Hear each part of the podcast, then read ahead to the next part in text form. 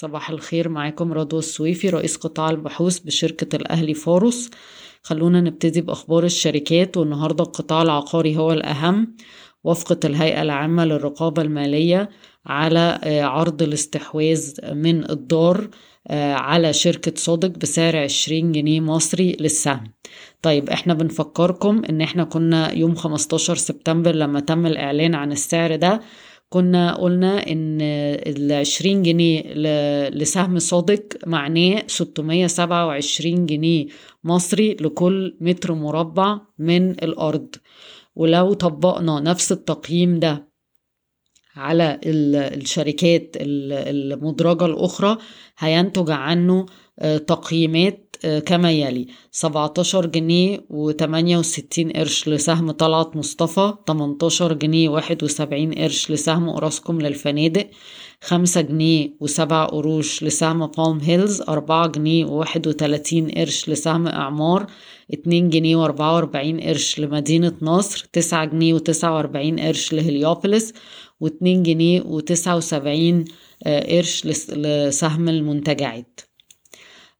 زهراء المعادي وقعت اتفاقية تطوير مشترك مع لابرت Construction لأرضها اللي تبلغ مساحتها 34 فدان ولابرد هتحصل على 50% من الإيرادات والمشروع متوقع يكون عنده مبيعات من عشرة مليار جنيه مصري.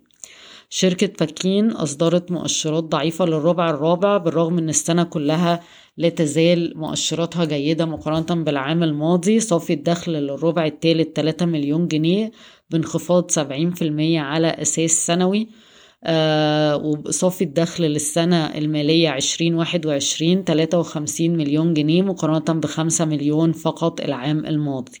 وفاكين بيتم تداول السهم عند مضاعف ربحية العشرين واحد وعشرين تمن مرات والواحد وعشرين اتنين وعشرين خمسة وستة من عشرة مرة شركة اسكندرية لتداول الحاويات أصدرت مؤشرات أربع شهور من عام واحد وعشرين اتنين وعشرين آه، صافي الربح 448 مليون جنيه بارتفاع 21% على أساس سنوي بالرغم من إن الإيرادات ما كانتش أحسن حاجة لأن نسبة عدد الحاويات انخفض في المية ولكن الإيرادات عن كل حاوية ارتفع في المية. آه، اسكندرية لتداول الحاويات بيتم تداول السهم عند مضاعف ربحية لواحد وعشرين اتنين وعشرين سبعة وتلاتة من عشرة مرة. ستخضع جميع الهواتف المحمولة المستوردة لتعريفة استيراد بنسبة عشرة في المية وده طبعا هيأثر على آه، أسعار البيع وبالتالي ممكن في الأول يأثر آه، سلبا على حجم المبيعات بالنسبة لشركة MTI آه،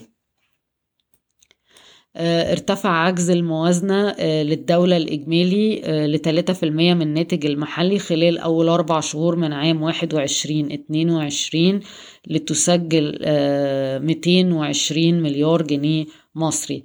ارتفعت صادرات مصر من الغاز الطبيعي المسال في الربع الثالث من عام عشرين واحد وعشرين تسع مرات لتصل إلى مليون طن. هديكوا بس نبذة سريعة عن آه، أسعار السلع العالمية لأن النهاردة التلات. آه، البراند آه، عند تسعة وسبعين ونص دولار أمريكي للبرميل. اليوريا عند تسعمية خمسة وأربعين دولار للطن. البولي إيثيلين عند ألف تلتمية وستين دولار للطن. البولي بروبيلين عند ألف تلتمية وأربعين دولار للطن. الفرق بين أسعار الديزل وال heavy fuel oil عند ميتين وأربعين دولار للطن. آه، أسعار الصودا الكاوية لسه بتطلع بشكل غير طبيعي وصلت 900 دولار. بارتفاع 6% عن الأسبوع اللي قبليه وربع على ربع الارتفاع آه، يعني غير طبيعي. فروق أسعار خام الحديد لأسعار الصلب وصلت 485 دولار لسه عالية. أسعار الالومنيوم 2680 دولار وأسعار الفحم آه، الحراري تراجع بنسبة 10% ل 143 دولار انخفاضا من ال 190 دولار اللي كان سجلها قبل كده. بشكركم ويوم سعيد.